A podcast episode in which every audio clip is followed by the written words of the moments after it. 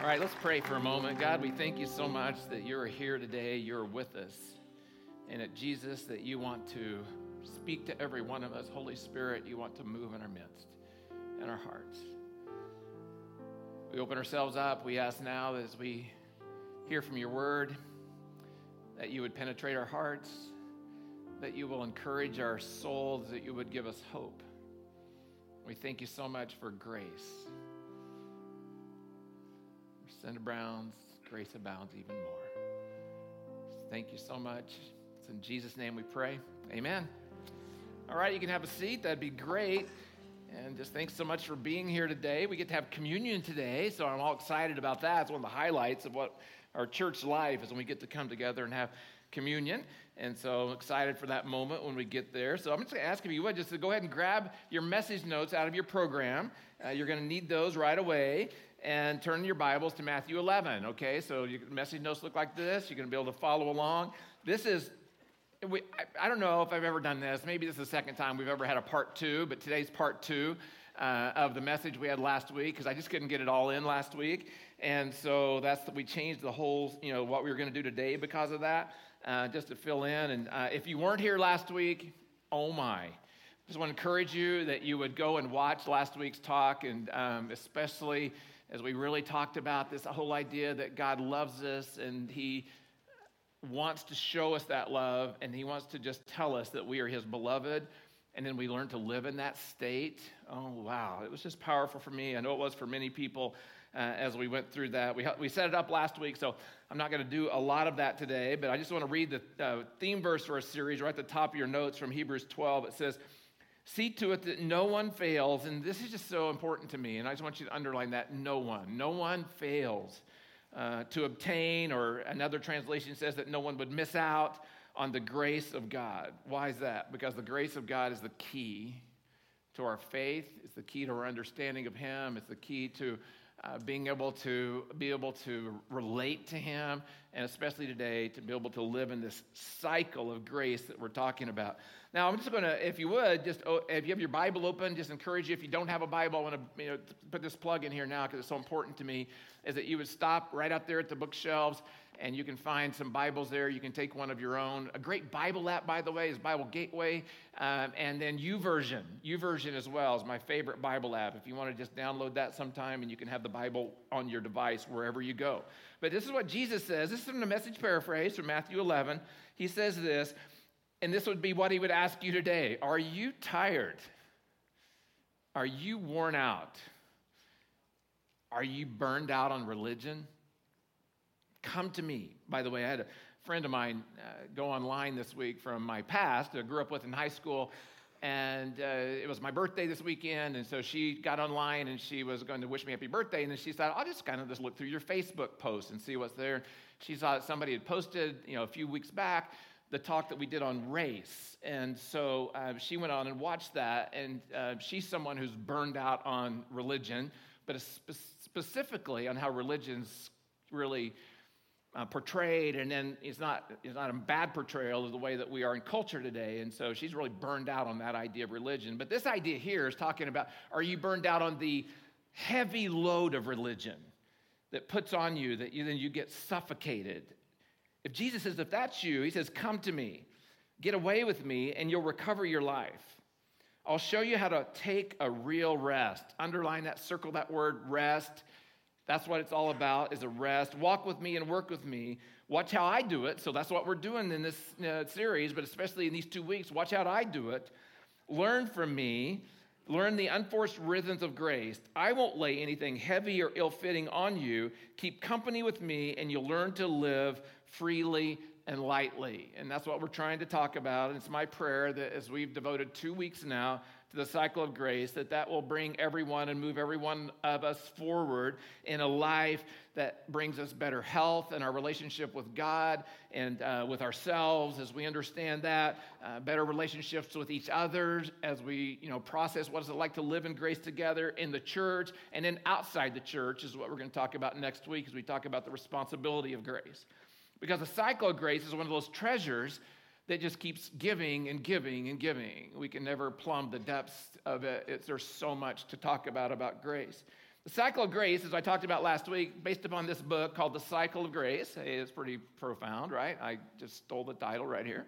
And uh, is based upon this book by uh, Trevor Hudson. And so if you want to just listen to, uh, there's five talks on YouTube uh, by Trevor Hudson, uh, Cycle of Grace. Just, just go on YouTube and search for that. There's five short videos you can watch that really will give a lot more understanding of things I'm talking about. But it's based on the research of a psychiatrist named Frank Lake and Emil Brunner back in the 1950s. And they were trying to discover why missionaries who would uh, go to India uh, would go to their ministry posts with uh, incredible enthusiasm and passion and purpose. And within a few months, and or maybe a few years for some of them, they would end up in a place of discouragement, weariness, fatigue, burnout, disillusionment, resentment, and then some of them would even drop out. This is serious stuff. And so they started looking and said, well, what are we, how are we going to help these missionaries? And so they, they asked themselves, and uh, kind of the indication is that they were at a, a meeting together over coffee, maybe, and they were talking about these missionaries in India. And they asked themselves, well, if we thought about this, does the biblical record ever indicate a moment when Jesus was burned out? When Jesus was exhausted, when Jesus was too busy, when Jesus was stressed, when Jesus was too worried to do what he is called to do. And as they were talked about this together, they didn't really have to read the Bible. They knew the Bible so well at this point. They, they came up with this resounding answer, and the answer was no. Just no. Jesus was someone who had incredible demands placed on his life. People were asking stuff from Jesus all the time, right? They were pulling from him all the time. They were, he faced enormous stresses difficulties and pain and confusion about what people were thinking about who he was and why he came, and yet he never seemed to lose his joy. He never seemed to lose it. He never seemed to get burned out. He never seemed to be unloving. He seemed to have what he needed at every step of his journey. So Lake and Brunner dug, then they dug into the life of Jesus. They went to the scriptures, and specifically the book of John, to see if there was any pattern of life or rule of life that Jesus was living by that they could learn from Jesus that produced in him a fulfilled life, a satisfying life, a joyful way to do life. And as they studied his life, they actually realized that Jesus lived in this cycle or rhythm where grace was constantly flowing into him and grace was constantly flowing out of him. It was into him and it was out of him. And they called this the cycle of grace. So, what I to do is I just want to look at the cycle of grace for a moment. There's let's put it on the screens here. You see it there. Uh, the cycle of grace begins with acceptance. We talked about that last week, is when God sit, looks at me apart from anything I've done, except this was Jesus, but he looks at us who are in Jesus, apart from anything we've done, he says, You are my beloved, just as he said that to his son. And then there's moments where we have we want sustenance okay? So we want to be able to uh, be strengthened or nourished. And so we talked last week about the sustaining grace and how that we would live there. And then we move into significance and that's what we all are looking for is to know that i mean something. And then to achievement. The end of it is what i do achievement. So that's the cycle of grace. And we talked about that last week as we um, in depth. And so you want to go and watch that if you can. So with that in mind they then looked at the missionaries who were coming out back with burnout, and uh, they concluded that they were not living in the cycle of grace, okay? They just concluded that they weren't living in this cycle. Instead, what they decided is, as they looked at them, is that they were living in what they called the cycle of works. And so here's the cycle of works. Now, remember, the cycle of grace goes to the right, and then the cycle of works goes to the left. And so the cycle of works begins with achievement, it begins with what I do. And so I'm looking for um, meaning in life. And so I instantly start doing things. And I believe that through doing things that my status is elevated, I have success, I have security. And in our culture, we'd say we also have stuff. Uh, believing that as I have all those things, because of what I do, and the emphasis is on do, strong emphasis on do, I gain significance and so I'm somebody, my life has meaning. And so then I hope that then, because my life has meaning, that that's actually going to be what sustains me. So I've started with what I'm doing, I find some meaning in that, and now that's going to sustain me. And then if as that sustains me, then I'm going to move into being able to be accepted. And it all hinges on me doing more and more and more, trying to maintain that cycle. We strive for achievements to give significance, hoping that the sense of significance we find from those achievements will sustain us. And ultimately, we have the deepest desires of our heart met. We actually gain the acceptance that our souls so long for. And, folks, that is never, ever, ever going to happen. Never going to happen. Because acceptance, this acceptance in the cycle of works is based upon a myth. And the myth is this I am what I do. That's the myth. I'm only acceptable as I continue to achieve. So, in the cycle of works, it's all based upon what I do. And this cycle of works is extremely destructive to my well being, to my soul, to my relationship with God, my relationship with others, destructive to my marriage, destructive to my family in every way. Now, that's where we don't want to be. We want to be in the cycle of grace, but I want to show you the cycle of grace that we looked at last week that has a couple of additions to it. And so we colored it this week uh, and last week as well, because what we have is we have on the, as we're going to the right, acceptance and sustenance is all about input. It's all about input, and it's all about output. You actually have this drawing on your notes, and so uh, just uh, so you can take it with you and you can actually reflect on it. So acceptance and sustenance, that's the input I bring in, and then uh, the output is significance and achievement. And so what we talked about is, is that as they looked at the life of Jesus, that Jesus had a balance between input and output, a balance between receiving and giving. Last week we illustrated it this way. We said, if you consider your breathing, breathing in and breathing out. I asked the question, which is more important, breathing in or breathing out? And the answer is the opposite of what you did last. You have to have balance, right? Breathing in and breathing out. They're both very, very important. And the same is true with our lives. We will never be able to live a sustained, significant, fruitful life if we try to live it out of balance.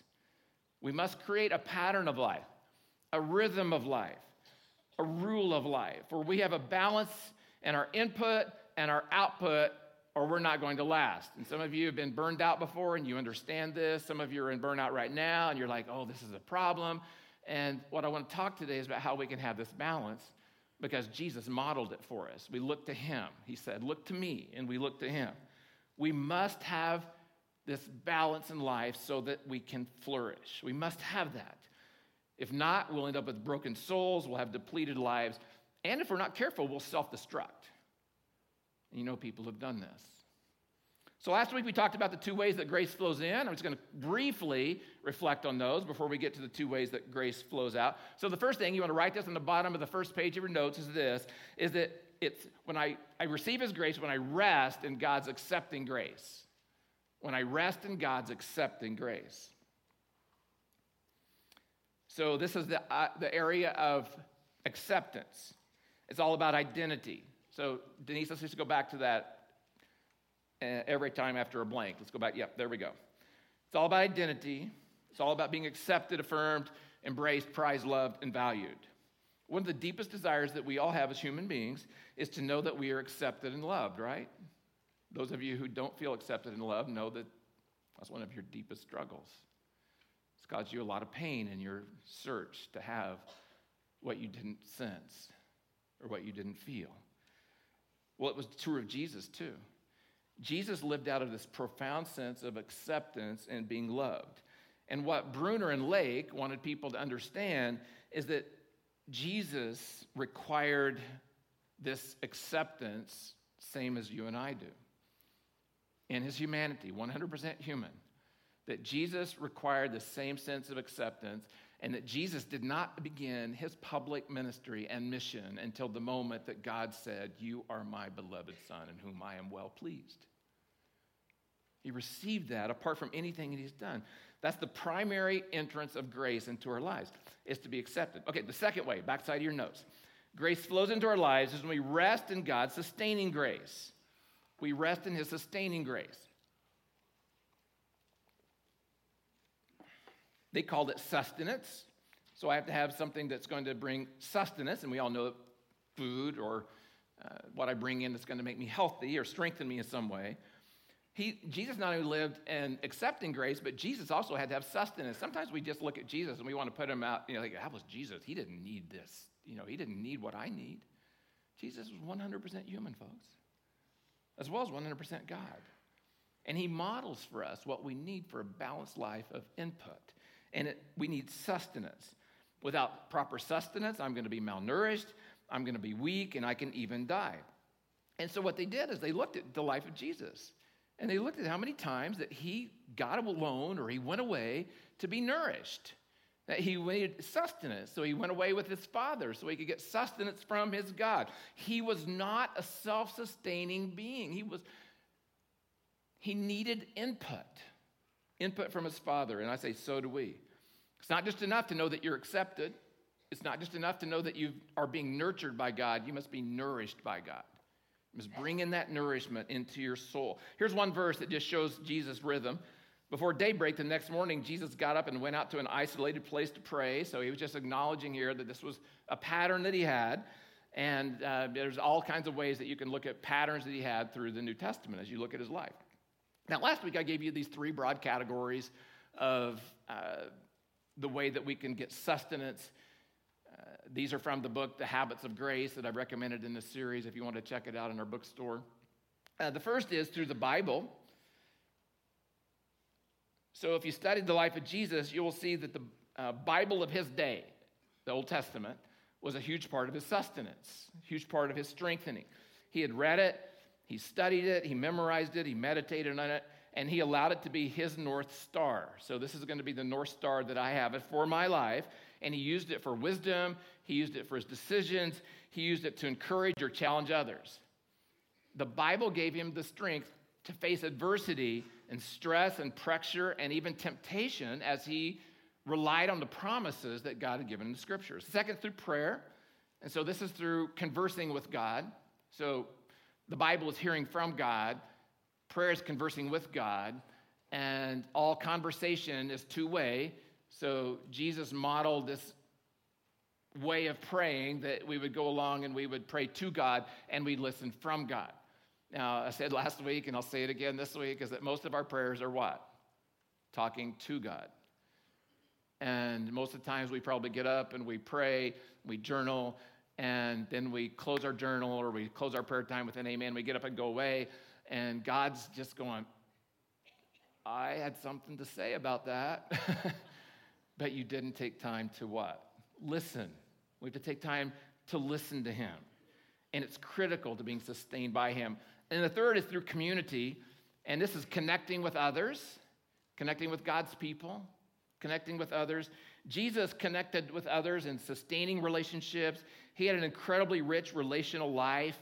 Uh, that one of the things it says that Jesus, as was his custom, he gathered together in community worship because it was important for him to be with others in worship experience. Uh, then we talk about the relationships Jesus had. Um, Jesus had one that is called the beloved disciple, uh, that the Apostle John. And then he had three where he was close to them. They were his core disciple uh, friends, and this was Peter, James, and John. And then he had the 12 disciples. So he had a, a larger group of men that he was with, that he was in relationship with. Uh, he had the 70 that he sent out uh, that were going out in mission and ministry. And the scriptures even indicate that Jesus had a special relationship outside of all of these with Lazarus and Mary and Martha. Special relationship with them. He had a place in Bethany where he could go to their home and he could take himself out of the demands of ministry and he could be himself. You know, he could put his feet up and that he could be there and he could talk about life other than what he was doing, what other people needed from him. And he could eat and he could fellowship and he could laugh with Lazarus and Mary and Martha. A place where he could just be himself. And folks, that's we all need that relationally. We all need that place where we have people who accept us just as we are. And Jesus was Jesus knew that and he formed those kinds of relationships. But it was through all those relationships, so we need them all, that Jesus had sustaining grace. And so these are habits of encouragement that as you bring them in, will draw you closer to God. So these are practices that will fill you with joy and delight in life. And so when you're bringing these in, these are going to help you to know you're loved.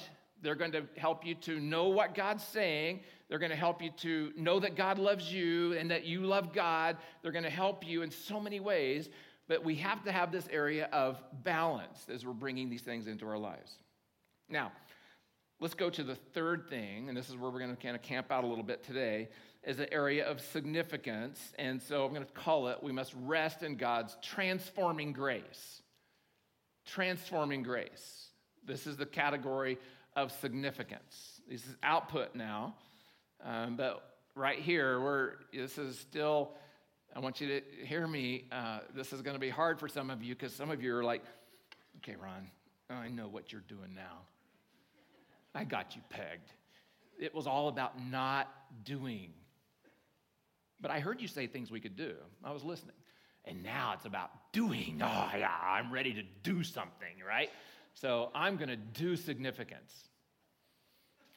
Really? So we're going to talk about that, and you're going to see how crazy that sounds. So, as we talk about this area of significance, um, I want to look at this and talk about before we answer. There is a moment we're going to get to what Jesus did, okay? I know some of you will salivate for that moment. There's a moment we get to what Jesus did, but what uh, Lake and Brunner suggested is that we must first ask ourselves before what did Jesus do, we must ask ourselves, what did his life signify? What did his life signify? This is so important because, as I just said, we're so eager to get to the doing part of the cycle. Before we do, we must first be. It's so essential. Before we do, we must first be. We must know who we are. We must know why we are here. We must know our purpose. We must know our calling and why God has placed us on this planet. Now, that word significance means that which others notice about me, what makes me stand apart, that which others see in me, that which I'm known for.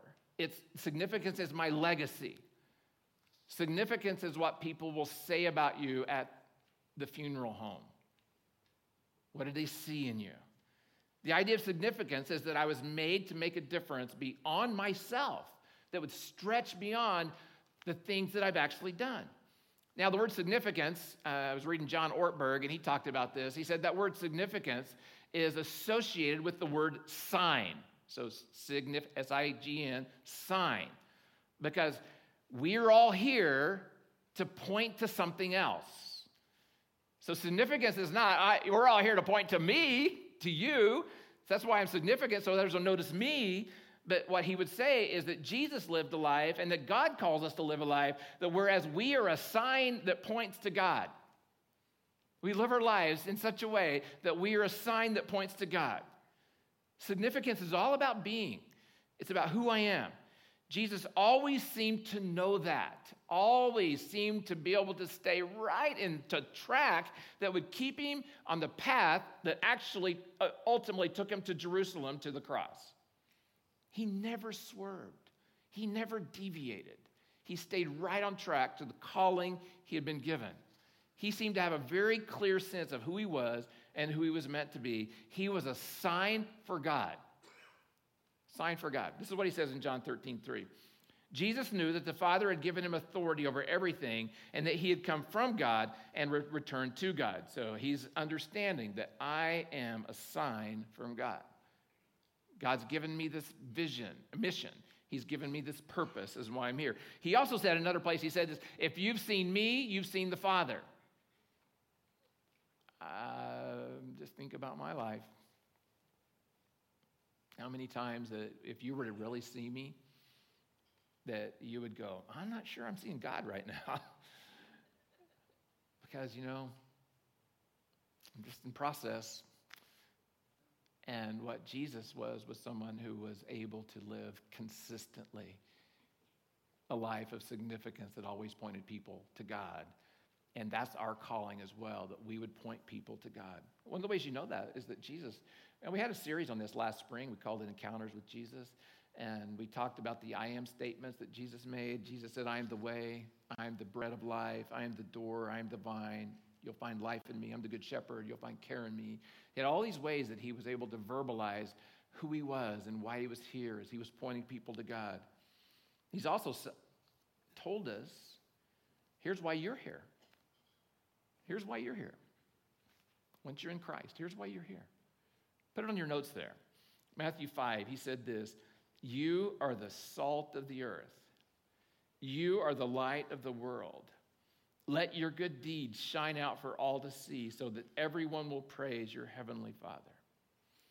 What Jesus is saying here is he's saying this, folks, knowing that you're accepted by God, that you are his beloved, is so important. Knowing that you're going to get sustenance from God as you engage in habits or means of grace that will bring sustenance to you. What's going to happen to you because you've been uh, understand maybe for the first time that you're the beloved and you try to live in that reality. And then you go to the Bible and you constantly are consuming uh, words of grace to you that sustain you. What's going to happen is you will be transformed. See, some of us, we think we have to change ourselves. And we get so discouraged in that. And some of us drop out because we just, we, we, we get to the point where we couldn't change. Just like these missionaries who came home, they didn't, they went with great excitement. They didn't ever think they would come back and be, you know, disheartened and maybe even some disowning their faith. But it was because they tried to do it in their own strength. That's what they discovered. Transformation comes as I'm with God, as I'm with Jesus. He transforms me. He does the, the work. And as I'm a transformed being, then I become a billboard for Jesus. I become a billboard for Him. As we're transformed, our lives will produce the fruit of the Spirit was able to do a memorial service on Monday this week, and uh, the family talked to me about the, the mother who was uh, we were memorializing and said that she exhibited what you would see from her were the fruits of the spirit. That maybe she wasn't verbal about her faith but when you would look at her you would experience a transformation that had happened. Especially the family could say this transformation that had happened. And so you saw love from her, you experienced joy in her, there was peace that exuded from her, there was patience that she had in all situations, there was kindness and goodness. There was gentleness and faithfulness and self control, all in her. See, her life mattered because of that. And we all want our life to matter. We all want to know that we're significant. We all want to know that we signify something. And it just could be that after we're gone from this earth, just could be that when we no longer are breathing in or breathing out, it just could be that people won't remember us for what we did, but they will remember us for who we were, what they experienced when they were with us. what kind of person we had become, how transforming work, grace had worked its beauty in our lives.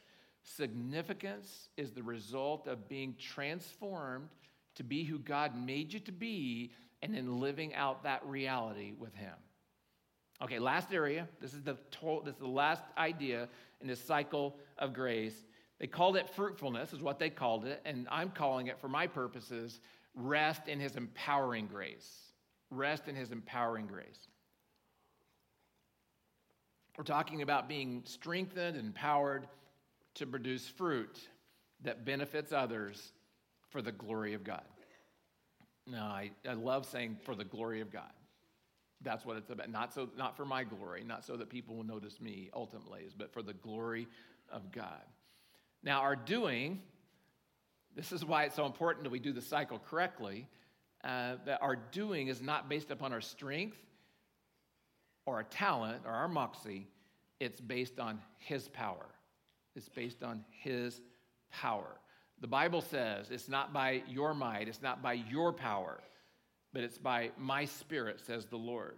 And so, when a few weeks ago we talked about a definition of grace, And the definition of grace that Dallas Willard uses is grace is God a- acting in your life to do what you cannot do on your own.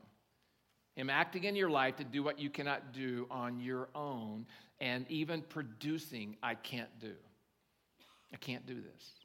Now, Jesus talks about this. He talks about what happened in him from the uh, experience he's had, the sustaining experience he's had with God and being known as the beloved. This is what he says in John 4 34. And he was talking to the disciples here. They'd gone away to get food. He'd come, they'd come back, uh, they'd gone away to get food. They came back with food. He didn't need food all of a sudden. And they were like, What's gone? Well, how, where'd you get food? And this is what he says My nourishment comes from doing the will of God who sent me and from finishing his work. So he's saying, as we engage, as we engage in the will of God, he, what he's saying is God will empower us and God will strengthen us.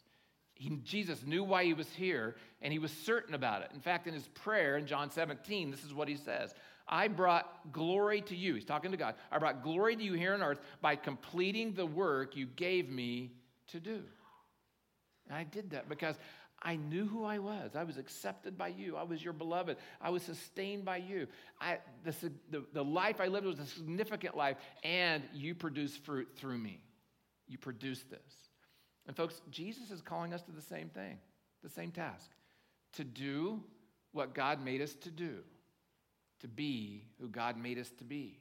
And He promised to empower us to do that so that when we're doing what He called us to do, we're not exhausted. We're not burned out. We're not depleted. We're not discouraged. We're not disillusioned. Doesn't mean it won't be hard, okay? Don't mean it doesn't mean it won't be hard. But what it means is even when it's hard, when we're in Him, we'll still know fulfillment and still know joy. Now, Jesus calls us to this task, and then He gives us this promise. John 15, 5, He says this I am the vine, you're the branches. Those who remain in me and I in them, underline this, will produce a little bit of fruit. Tiny bit of fruit, some fruit, a lot of fruit, much fruit. But then he says, For apart from me, though, you can do nothing. Apart from him would be living in the cycle of works. With him is living in the cycle of grace. And what Jesus says to us here is He says, If you'll trust me, I will empower you to do fruitful things. I will empower you to be a billboard for God that draws people to me, Jesus would say, for the glory of God. I will do that. And all that will happen. But it won't be because we tried really, really, really hard. It won't be because of that. It will be because we had learned to live in a cycle of input and output. So I made sure that I had input and I made sure that I had opportunities for output. Grace comes in and grace goes out. Input, knowing that I'm accepted and beloved. Input, sustaining through His Word, through His voice, through His people. Output, living a life of significance. That I can represent Jesus by the fruits of the Spirit wherever I go, and then output the works that He would do through me that would draw other people into Himself for the glory of God. So now we're going to move to a time of communion. And uh, so I'm going to ask if our ushers would move into place, and they are just going to stand there for a second, and I'm going to talk a little bit about uh, uh, an idea with you. And so I was thinking about who in the Bible that I could look at and would be someone who exemplified a person who lived in the cycle of works and then was transformed and then lived in the cycle of grace. And it's the Apostle Paul. That's who I chose. So if you study the life of the Apostle Paul, you study his life, what you find is, is that he was the most religious of all, right? The most zealous. And so he lived with this cycle of works and he oppressed Christianity and he was resistant against all, would you call that grace? And so then there was a moment when Paul was on the road to Damascus and he had an encounter with grace, Jesus Christ. And at that moment, he received grace into his life. And then Paul became known as the apostle of grace. Do you know that Jesus never used the word grace? Not one time. Why do we talk about grace? It's because Paul became the apostle of grace. He was significant in that way. And so as we come to this time of communion, I want you to reflect on this verse I'm going to put on the screen from 1 Timothy 1:14. Bobby read it to us earlier. This is Paul speaking. The grace of our Lord was poured out on me abundantly. And that'd be true of you as well if you've said yes to Jesus Christ. Along with the faith and love that are in Christ Jesus. So grace is a, God wants to pour his grace out abundantly on you. Wants to pour it out abundantly. So I'm going to ask our ushers if they would serve now. And I'm just going to encourage you that you would take a piece of the bread and a cup as it comes by. And I'm going to ask you if you'd not, just hold it, okay? And stay in prayer and meditation. And then as after everybody's served, I'm going to come back and then I'll lead us as we eat the bread and drink of the cup together.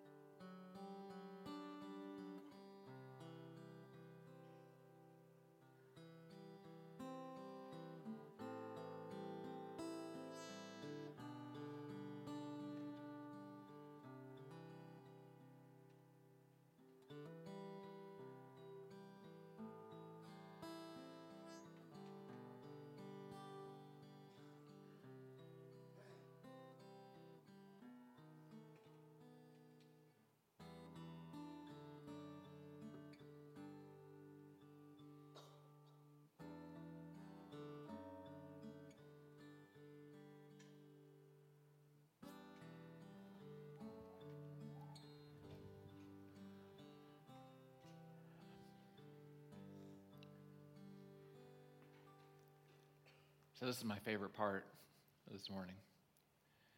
As I was thinking about our sustaining grace and the relationship aspect, the community, connecting. I was just thinking about how Jesus connected with these disciples around the Lord's Supper, and he gave them this moment. And then he gave them this command. He says that we would do this through all time till he comes again, that we would remember his death for us. So, what he did in that moment is he called every one of us to continually have a moment of connection together, to be, have that connecting grace together with each other and with him. And it, it, it's so beautiful when you read the encounter, uh, the account of the uh, Last Supper, as, a, as they gather up in the, at the, around the table, that what Jesus says to them, it moves me so much every time I think about it. He says to them, I have looked forward to this moment. I have looked forward to being with you. And that's what he would say to you today. He would say, I've looked forward to being with you right now. Look forward to be able to pour into your life through what we're going to do right now, my sustaining grace. That you would know that you're the beloved. If you said yes to Jesus Christ, there's that moment when he says, You are my son, you're my daughter, my beloved child of the Most High God. So as we eat this, I just like you to reflect on that and just think how much that Jesus longed for this. He died for this. And the Father is here blessing what we're doing. So he gave them bread and he broke it. And he said that we would take this and eat it, that he would remember his body, which is broken, which took the penalty for our sins. So let's eat this and thank Jesus for that.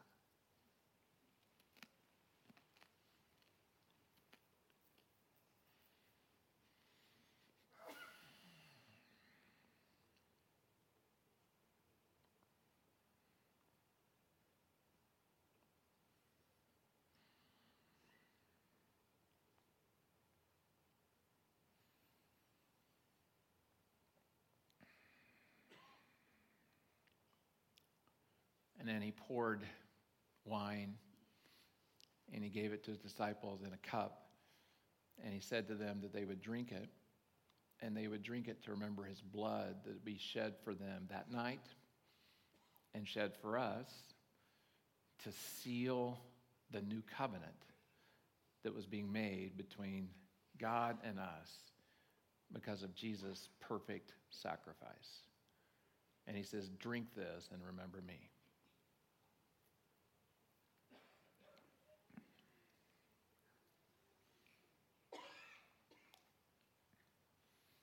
Jesus, thank you so much for this opportunity that be drawn close to you. I pray that even just what we're doing right now would be the juice inside of us, the sustenance that would strengthen us in the weeks and months ahead. We would know that you're with us, that your love is for us, that you want to continually pour yourself into us You've planted Holy Spirit inside of us. Make us more and more aware of your Spirit and how you want to lead us and guide us. And I just want to give a, an invitation right now for anyone who's never said yes to Jesus that you might do that right now. You would pray, Jesus, I want to receive you. I want to receive your mercy and your grace. I want to receive the benefits of what you made available on the cross when you died for me. I've sinned against you. And I ask you to forgive me and make me clean and make me whole. And Father, for all of us, I know what I've talked about in two weeks is in just two 30 minute messages is just like the tip of the iceberg. But I trust you, Holy Spirit, again, that you will work this out in our hearts. Just as Paul calls us to work out our salvation, that I believe you would be working out in each one of us. What does it mean to live in the cycle of grace? Help us not just to hear a message and then walk away, but if I'm going to be in this input side, the work that might be required is setting aside time so that I can open myself up to the means of grace. It's there. I might need to open myself up. And then, God, as we open ourselves up, I pray that you're, you're transforming power would make us glow. I'll just say that glow for Jesus. And that we'd become a billboard for you, God. And that you would guide us in the pathway of how we can be productive for you in your kingdom. Especially as we come back and talk about next week about the responsibility of grace. We thank you for being here. We just, I pray for everyone who has uh, needs that they brought in today, that they would find opportunity to get prayer while they're here today. We just thank you, Jesus, in your name. Amen.